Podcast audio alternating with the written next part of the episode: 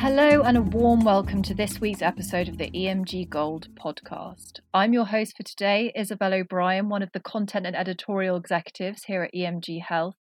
And it's that time again when we review the key happenings over the past month within the pharmaceutical industry.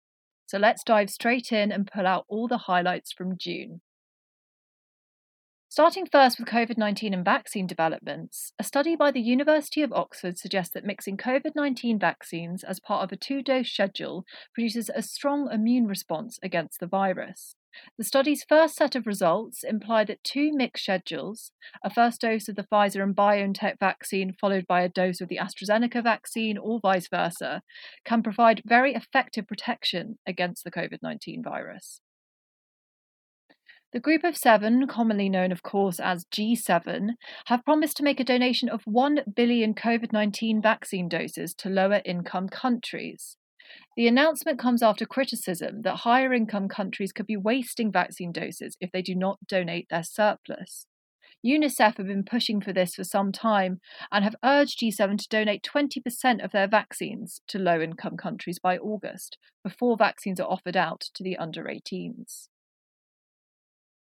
And lastly, on COVID 19 updates, GSK and Vir Biotechnology have announced that their monoclonal antibody therapy, known as sotrovimab, results in an 85% reduction in the risk of hospitalization or death in high risk adult outpatients. These results are based on interim results from the phase 3 trial and indicate that the medication is active against all known variants. The therapy has received emergency use authorization, of course, from the FDA for the treatment of mild to moderate COVID 19 in high risk adults as well as pediatric patients. Moving now to mergers and acquisitions. Sanofi has said it is streamlining its consumer healthcare portfolio in Europe with the divestiture of 16 brands to German pharmaceutical company Stada. This agreement comes amid the CEO Paul Hudson's refocusing efforts. The passing over of these products to Stada really will ensure that they will continue to be available to consumers across Europe. The deal includes the registrations, trademarks, and related commercial rights of the products. Now, staying on the topic of business administration, Merck has appointed Markel Klobuchar as their Chief Strategy Officer, Klobuchar has been with the company for 23 years, currently standing as the Senior Vice President for Merck's Research Laboratories Finance and Global Project and Alliance Management. With their current CEO retiring and the completion of the company's approximately 9 billion Organon spin-off acquisition, Merck have an exciting outlook ahead of them. Time now for marketing updates as Sandoz plans to further expand its antibiotics manufacturing in Europe. The company is expected to invest 150 million euros in new antibiotics manufacturing technology over the next three to five years. Also, on the topic of marketing, healthcare communications agency Health Unlimited are to acquire MedComms consultancy Stratagen.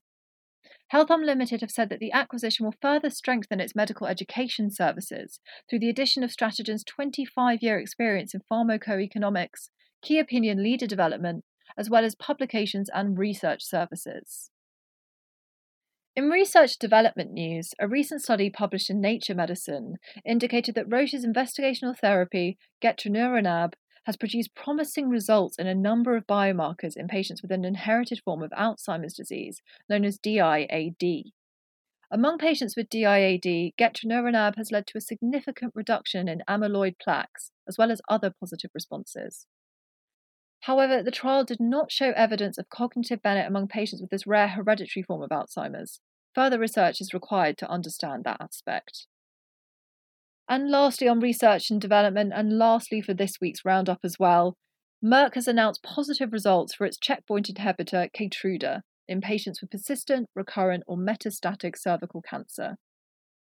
The phase 3 trial has evaluated Keytruda in combination with platinum based chemotherapy and with or without Roche's Avastin as a first line treatment for metastatic cervical cancer patients. And that is it for June's roundup, but please do join us again next month for July's industry highlights. Before that, though, we have lots of great content and interviews coming up on the Gold podcast, so be sure to tune in. And don't forget to check out our sister publication, Gold Magazine 2. We just released a new magazine a couple of weeks ago, so do be sure to go and check that out. Thank you for joining me today. Take care and bye for now.